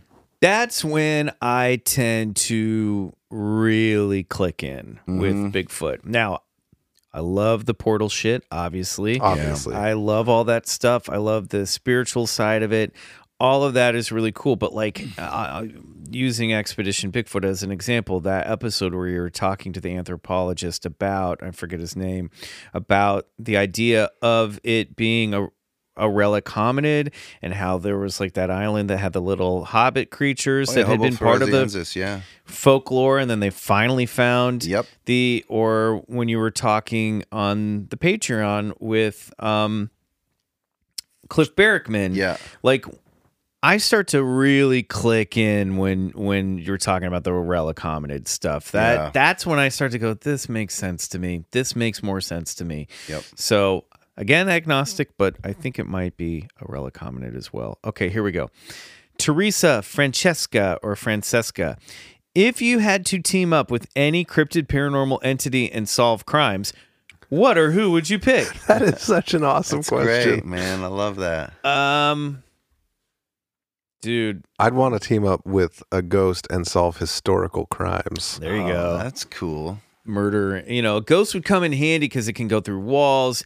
You can see evidence that, you know, it can collect things that you can. It can go check in with the dead people to find out who murdered them. Yeah. Mm-hmm. Um, I don't know why, and I don't think it'd be very useful. But I, the first thing that popped in my head was Loch Ness monster, because that would just be Very Me and specific Nessie. skill mine set. would be a, a Scottish crime drama, He's like, I'll take the lake. and I go to the lake with evidence, and he will tell me his opinion or whatever that. Like, like I'm basically because Nessie can't get out of the lake. I'm doing all of Nessie's work for her. You know what I Ah, mean? yeah. Like, so I'm kind of like she's really the boss. I don't know. That's how kind of how our partnership Yeah, she's like the chief, and you're like Yeah, the yeah. hotshot detective. We're partners. We're partners. Oh, partners, But, okay, but right. you know, like I got to go do a lot of stuff that she can't do. You know, just mm. because of location. But I I it. it's definitely like a moody Scottish crime drama. I like that. I'd First thing that. that. popped into my head would be like something like a, a Comte de Saint Germain, like a vampire who's been around for eternity, and I would be like his Watson, you know, and he could, you know, show me all into these secret societies, and he knows all these, you know, great books and passageways, and we would solve crimes together. I love it. We could pitch all of these. yeah, these shows. are great shows. Great shows, guys. Uh, coming to Canada? Never. All right, here we go. Uh, Will Cadra asks, "What's the spookiest non-paranormal experience you've ever had? Non-paranormal, but spooky. Spooky. That's a hard question. Well, uh, I think I've told this on the show before, but one night I was driving through rural Oklahoma in the Panhandle on a drive home from Kansas City to L.A. And I was trying to make it to Santa Fe, and it was late. It was me. This is before I had Violet, so it was just Albie and me in the car. And I was doing like a shortcut to get over to New Mexico, and there was a late night stretch, probably 11 to midnight, where I was just on these back roads in the middle of oh. fucking mm-hmm. nowhere. And I really started to get spooked out just because I was so alone. And I started thinking, like, I did start thinking, like, well, if I'm going to get abducted, this is the time it's going to happen. Or I just had a vision of what if, like, suddenly out of nowhere like two huge pickup trucks just pull out in the road block my path Oh, and God. and then like i'm told to get out of the car. You know like that shit that like that big dark empty space. And this i'm not knocking oklahoma. I grew up in kansas. I was just like but i remember being like i'm never going to do this again. I'm never taking this route especially this late ever again. Mm. Mine's was also one. a, the what the one I was thinking of was also a a late night overnight drive where it just felt like I was on tour and we were coming back from playing in Canada uh, and we played at this venue that um wait, it's Vancouver's the city above Seattle, right? yes Okay, yeah. We played in Vancouver and it was at this venue that was in a really fucked up sketchy part of town. oh i know where you're talking about over by gastown that Yeah. like skid there's like a really bad It's like skid row next area level yeah Skid it's Row. east hastings is the street and it's just fucking I, it it's was- disturbing. it's freaky because it is also like one block you're not there and then suddenly you're there It's like Zombieland, yeah. Yeah, it's and like wild. we were trying to leave the venue, and there was a dude who was like collapsed in front of our van, and we honestly, honestly, God thought he was dead, like he had overdosed. And so we like went in and got the venue people, and then they called the paramedics, and the paramedics came, and they like they suddenly like roused this guy, and he got him. We were just like, "Fuck this, let's get out of here, let's get back to the states." And so we like we just started driving, and then we went we tried to stop in this one town and it was like really super sketchy just like bad bad vibes and we're like nah this is no good let's get out of here so then so then we leave that town we get back on the highway and then like all of a sudden like all these cops go blazing past us and it's like three in the morning at this point. and then and then we we keep going and then there's a car in a tree like that had gone off the highway Whoa. and flown literally into a tree and all these cops are just showing up. So we're like okay well that just happened. And then we like keep going and we're just like let's just keep going. There's nowhere to stop. And and then this car gets on the highway and its front tire comes off and comes at us What? I swear to God, all this happened. And then the car, the car, its front, like it drops and it's shooting all these sparks out. Whoa. And the dude that was driving had to dodge the tire because it like came right at us. Wow. And we are just like, this is fucking, like the world is trying to kill us right now. But we had nowhere to stop. So we just kept going. Just go, and man. then, and then, and then like, I, so we switched driving. Now I'm driving. And then there's this, um, giant metal pole in the road, uh, like a little bit further up, that's just spinning. Like, and this is like a probably like a ten foot pole that's just spinning in the middle of the road. It was like a fucking video game. It was like, so we had to like dodge that, and then finally we're just like, okay, enough. Like we've cheated death so many times. Get tonight. off. It's, it's Yeah. like Final Destination. It really felt like final. And so we were just like, we just like pulled off the freeway and just like found a field, and we all just like slept in the van. But it was just like this night that just felt like the world and that's was trying to kill bear ate us. exactly. Shit.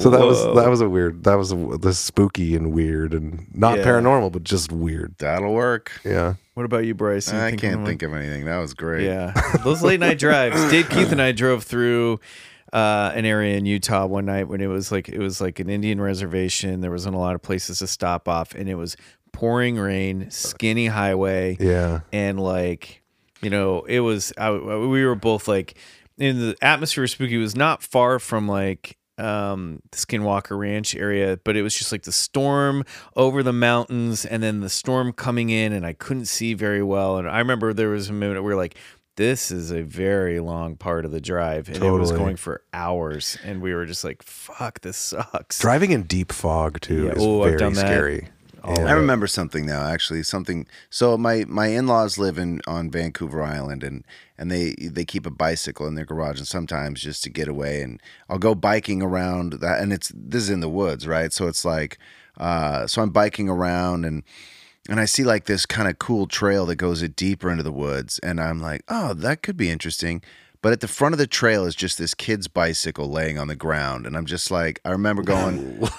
No, totally. And it, Yeah, that's I mean, there was a sign there that said, "Please don't dump here." You Uh-huh. know. So I'm imagining that people probably dump trash there, but boy, I did not feel comfortable. I was like, I don't have any weapons on me. I'm like, I'm, and I was like, come on, bro, fucking go, go. And I was, but then as something was just like, no, no, Don't go down that don't path. go down Sometimes that you, li- path. you listen to that. can that listen to that voice. voice. I turned around. I was like, You're fuck "Yeah, that. Good. Yeah. Good here. All right. Awesome. Thanks, Will. It was just a kid smoking weed. Don't let Yeah. drink. Right. Come, Come in on here, in, come on. man. Hey, what's it's up, cool, dude? bro. The forest is warm, bro. All right. Uh, Jason Dutton asks, not to be nosy, but did Kevin Kirkpatrick and Donna Lynn ever make up?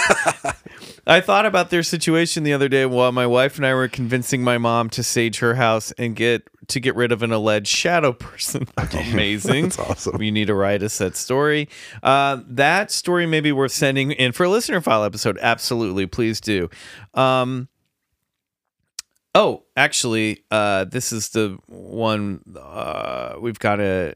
So anyway, uh, Kevin and Donalyn, uh, yes, they're fine. We wanted to have them back on the show at the same time, uh, but uh, it never, it just never happened. But maybe we'll, we'll. That's a that's a cliffhanger that that's a that's a plot thread from season one that we never really wrapped up. But yeah, I assure you, everything's great there.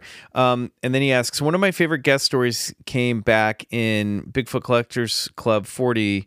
Oh, uh, yeah. One of my favorite guest stories came back. Oh, came back in BCC 40 with Gabrielle Ruiz and the story about her extremely haunted childhood home. Mm, I remember that Was there ever any additional follow up with the new owners? Um, well, guess what, Jason? You're lucky because we actually have. I, I caught uh, this question earlier. We actually have a voicemail from a voice memo from Gabrielle herself. No way. She can answer that question for you right now. Let's listen to it. Riley's walking over to go play Gabrielle. Yeah, she was. I I uh, forwarded the question over to her. If I recall, it was like this house that, That- like they they, were used like- to drive around in circles on their driveway, and there was a witch in the basement. Yeah, the neighbor saw the like witch in the basement of the Right. house with like strange lights. yeah. All right, here we go. So, after sharing my stories with you guys about my summer childhood home in Muleshoe, Texas, I did learn quickly that it was requested to not dig deeper with family members about all these stories and all the family members that um, experienced all the spooky stories. It's apparently still a very sensitive subject with my family. So, um, funny enough, though, for the holiday, my husband and I decided to drive across the country and we thought this could probably be like a rather unique opportunity to see Muleshoe, Texas, and I could show my husband uh, where I grew up in the summers and also see the house. So um, we were able to see the house at dawn, um, like around six thirty in the morning, and I was. I was moved. I was moved by just taking in the space again. Um, I was then, you know, taken aback with all the the stories and seeing the tree and the archways and the cement backyard and everything is still there. Nothing has changed.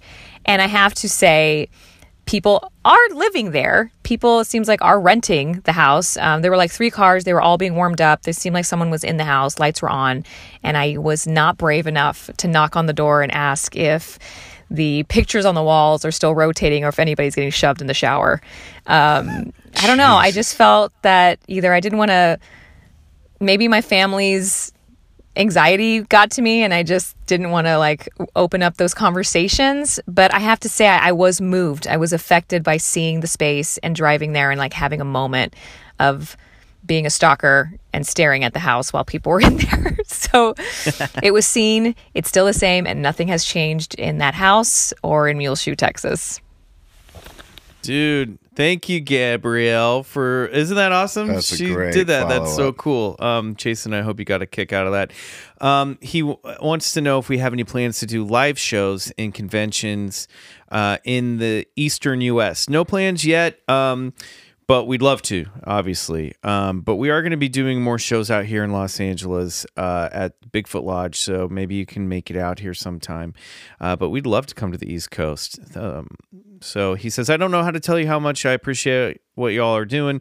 Keep up the great work. Well, thank you, Jason, and we appreciate you and your generous donation that you give every month. Um, Jason Fitchko asks, What's been your personal favorite high strangeness so far? And I know you guys are busy, but any chance you might head to the East Coast for an adventure or two?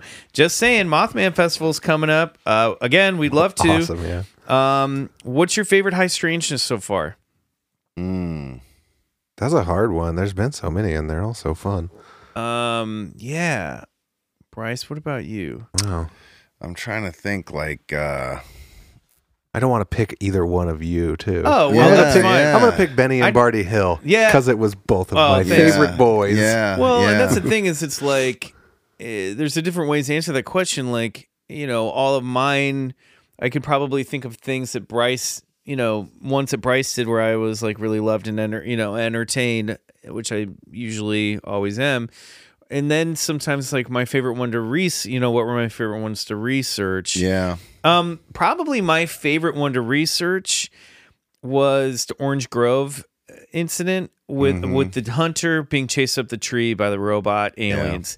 That's just a wild story, and that was really fun to research. Right. Um, um, but Betty and Barney Hill's up there for me because that's a big one. Yeah. Um, Bryce is just looking Pass was a was a That was was, great. was a great one for me. I, loved. You did a great job on that one. Thank too. you. Yeah, it just the rabbit hole just kept getting further and deeper. Yeah. It was crazy. Um, and so thanks, Jason. Uh, oh, and this rolls perfectly into the next question. Sarah Van uh, Van. Oh boy, I'm so sorry, Sarah. Sarah Vandermeiden uh, asks, "Hey guys, what future high strangeness eps are you most excited to dive into, or have been suggested to you to research? Love y'all. Kisses, kisses back, Sarah. Um, Bryce, anything come to mind?" Still got to do Rendlesham. Rendlesham's first thing came to mind. Rendlesham, Roswell. We have not done Yeah. Roswell. Gotta tackle Roswell. Roswell's that's that's like it's tough because some of these really should be multi-parters, but Yeah. you know you don't want to leave a guest hanging, and you don't want to have someone come into something that you've already started.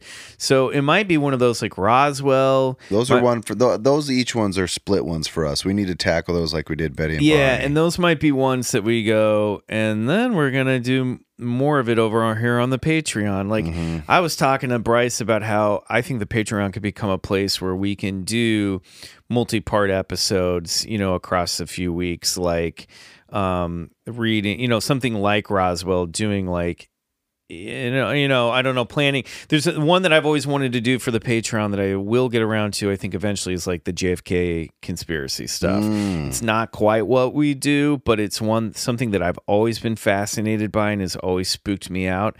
And I could see me do spending a few months researching it and then doing a multi-part presentation on the Patreon. That's the kind of stuff that I'd love to do and get to. when you said presentation, I got reminded like I saw Michael like as in the movie with JFK. Like Totally. he's got the board with the pointer. now look here at Exhibit A Yeah, through the school book depository, Yeah. there's no way the bullet could have gone from here, click, here, to here, yeah. back and to the left, Pretty much. back, you, and to, the, left. you guys are just going to be held hostage. I don't know. Um, On a similar note, I'd really like one of you guys to cover MK Ultra. It's not exactly paranormal, but it's such Oh, a yeah, yeah. crazy, Yep. weird story. Yep. yeah. And it Yep. keeps coming up recently. Maybe we Yeah. can do it for O'Reilly Files. I don't know. I, I like when you guys do it. I'll, Yeah, I'll yeah. just make trippy music. Yeah, Um, yep. MK Ultra for sure. That's just such So- a crazy story. Somebody on the It is. Patreon got mad at me because she thought I was uh, teasing you too much during the.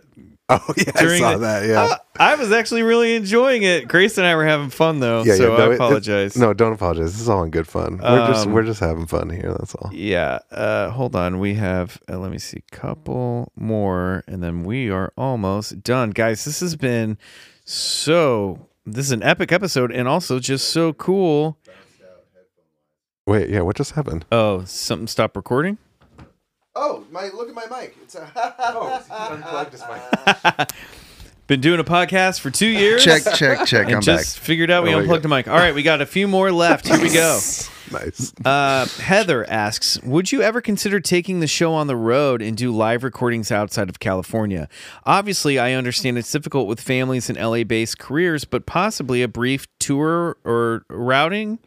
Uh, thanks for the stories and keep up the good work. Look, Yes, yes, yes, Yes, yes. A thousand times, yes. and we've been able to do some stuff like that a little bit, like when I went on a road trip with Dave Keith and we covered go on a road trip. Hopkinsville and uh, the Bell Witch Cave. We try to get into. So there's stuff like that, like on the road stuff that I really want to do. We've done a few field reports. Um, I'd like to do more. It's just it's difficult, but we definitely want to do them. It is, and also you, we've we've had to build up our audience enough that we can warrant actually doing a tour. Yeah. But I love tour. Tour is so fun, Yes. and we definitely intend to take this thing out to you guys. Yeah, it's oh man, it's love that. yeah it's also like because we you know that's stuff that comes out of our pocket for that stuff too just all Right. the logistics and hotels and stuff like that but that's that's a goal we'd love to do it we're gonna figure out how to do it um I think we're getting close too. I think the audience is growing enough that people would actually show up to our shows. and hopefully. look if any of you guys are from a town that you want us to come to like talk if you know i don't know i remember like paul f tompkins years ago would like on facebook we're not on facebook but um, he would be like if you get 300 people to come to a show i will come to that sh- i will come to that town and come do a show Totally. You know Wow, what I mean? way, really? So he was doing that for years. That's a good way to do Um, that. So I don't know. Maybe there's a way you guys can help us get to places that you want us to be. Spread the, Um, spread the word. yeah. Spread the word. Yeah. Yeah. Uh, Amanda asks, "Why are you blocking me, little window? Why are you blocking Amanda? Wait. Okay. Here we go. Um, Amanda says, "What cryptid, if any, do you find the most frightening?" We already answered this We did. question. We did. Mothman. Wendigo. Zachary Costilla or Costilla asks, one for the super producer. As a fellow musician, I'm curious, what do you use for recording the podcast? Mic types, DAW, audio interface, any plugins used for compression after recording? All right, here comes a bunch of jargon. uh, we record with SM7 microphones. They're by Shure. Um, I don't use a cloud lifter, but I use a Focusrite ISA 828 preamp. Uh, it has a lot of gain. It's super clean gain. I love this shit. I use, I uh, for a long time I used uh, UA uh, Universal Audio uh, ADDA converters, but I've actually just recently switched to the Avid converters because I have to do more Pro Tools stuff for my work. Um, but uh, for the podcast, I always use Logic. Uh, there's not it's not a sound thing. I just like the workflow of it. Um, as far as the back end, um, Tell me about those mics again. so this is like real nerd porn. As far as the back end, um, I I do mix everything. Everything has um, about three or four dB of compression, um, and there's a there's I have kind of like a little secret uh, EQ curves that each one's specific to each person's voice that I put on. And if we ever have any weird interference or anything, I use the um, iZotope RX uh, audio repair suite. Uh, it's especially the voice noise reducer is like incredible. Um, that's Dude, just are pi- we in good hands I'm just, or what? yeah, much right. it. I'm just picturing the person skipping ahead, skipping ahead, and then they're like, he's still talking, skipping ahead, skipping ahead. that's pretty much the whole thing. That's great. That's how it I, works. I love that you got That's that question. fucking Honestly, uh, and Zachary, uh, maybe you're thinking about doing a podcast. That'd be cool. Let us let us know if you do. Sure. Um, Molly, this is our last question, and, and she wrote, Well, damn, I missed my chance because I was watching stupid primary stuff. If you get this, we did. Nice. I would like to think, uh, I would like to think of what you think of music being the universal language, even with cryptids. For a long time, I've wanted to get a chamber choir and go out in the middle of nowhere in the woods and sing one of those goosebump inducing songs. I bet all kinds of animals will come and listen, including Bigfoot. I have rescue farm animals and they love music. They come to it and listen. I think it is the same with all animals. Thoughts? Agreed. 100%. Please do that. That would be awesome. That's a great question and something I had not I love that. thought of. I mean, I know that um, animals definitely enjoy music, uh, but I love the idea of taking like a Gregorian chant That's so cool. choir and going out into the woods. And plus, it would just be a lovely experience. Expedition Yeah. Bigfoot season two. Yeah, try it out. I want to see you do some freaky shit. Yeah. um, that's great. Yeah, uh, Molly. Uh, I mean, I hadn't really thought about that before, but that makes a lot of sense. I especially ambient music i would say too like like popular music like pop music and like rock and roll and hip hop and all that stuff maybe is less universal because it's more culturally specific but Yeah. ambient so ambient music is amazing i'm obsessed with this it's powerful and beautiful and it really i think animals connect to it plants connect to it people connect to it please go find bigfoot with a choir that's amazing Fuck. i love Yeah, that My, my mind is reeling. I love that. Yeah.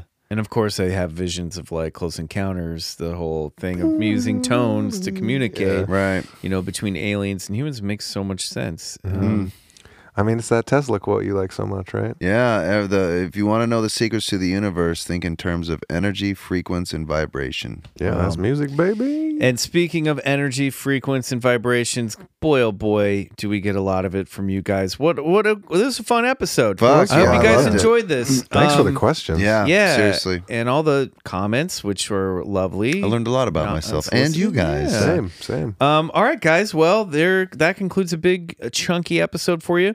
Um, we'll uh yeah, I think we mentioned oh we haven't that hasn't dropped yet. But uh for those of you asking about doing a book club every now and then, I think that we'll have something to talk announce soon. So we've heard that request. It's one of the big ones we get. They want more L Files episodes, and uh, we have readers who want to talk about books that we read and books that we're reading, and maybe do a little book club here on the thing. So we- your requests have been heard. All right, guys. Uh, until next time here on the other side, I remain Michael McMillian.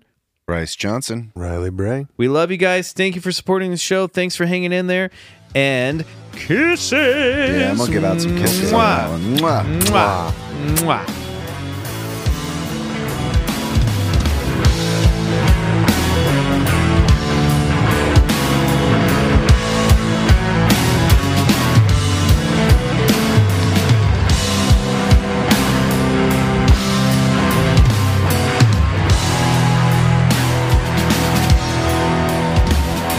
Bigfoot Collectors Club is produced by Riley Bray. Our theme song is Come Alone by Suneaters, courtesy of Lotuspool Records. If you like the show, please rate and review us on Apple Podcasts. It really helps get the podcast to more listeners. To support the show, check out our Patreon page at patreon.com backslash Bigfoot Collectors Club and unlock multiple reward episodes every month. Hi, I'm Michelle Varay. And I'm Kimberly Truong, and we are the host of Crush Fictionally, a podcast all about your favorite fictional characters from movies, TV shows, and more. Each episode, we pick a theme, curate a list of characters that we love, why we love them, and some fun facts about the people who created them. So if you've ever felt a true connection with a fictional character, Tune in to Crush Fictionally on Campfire Media. or wherever you find your podcast. Campfire.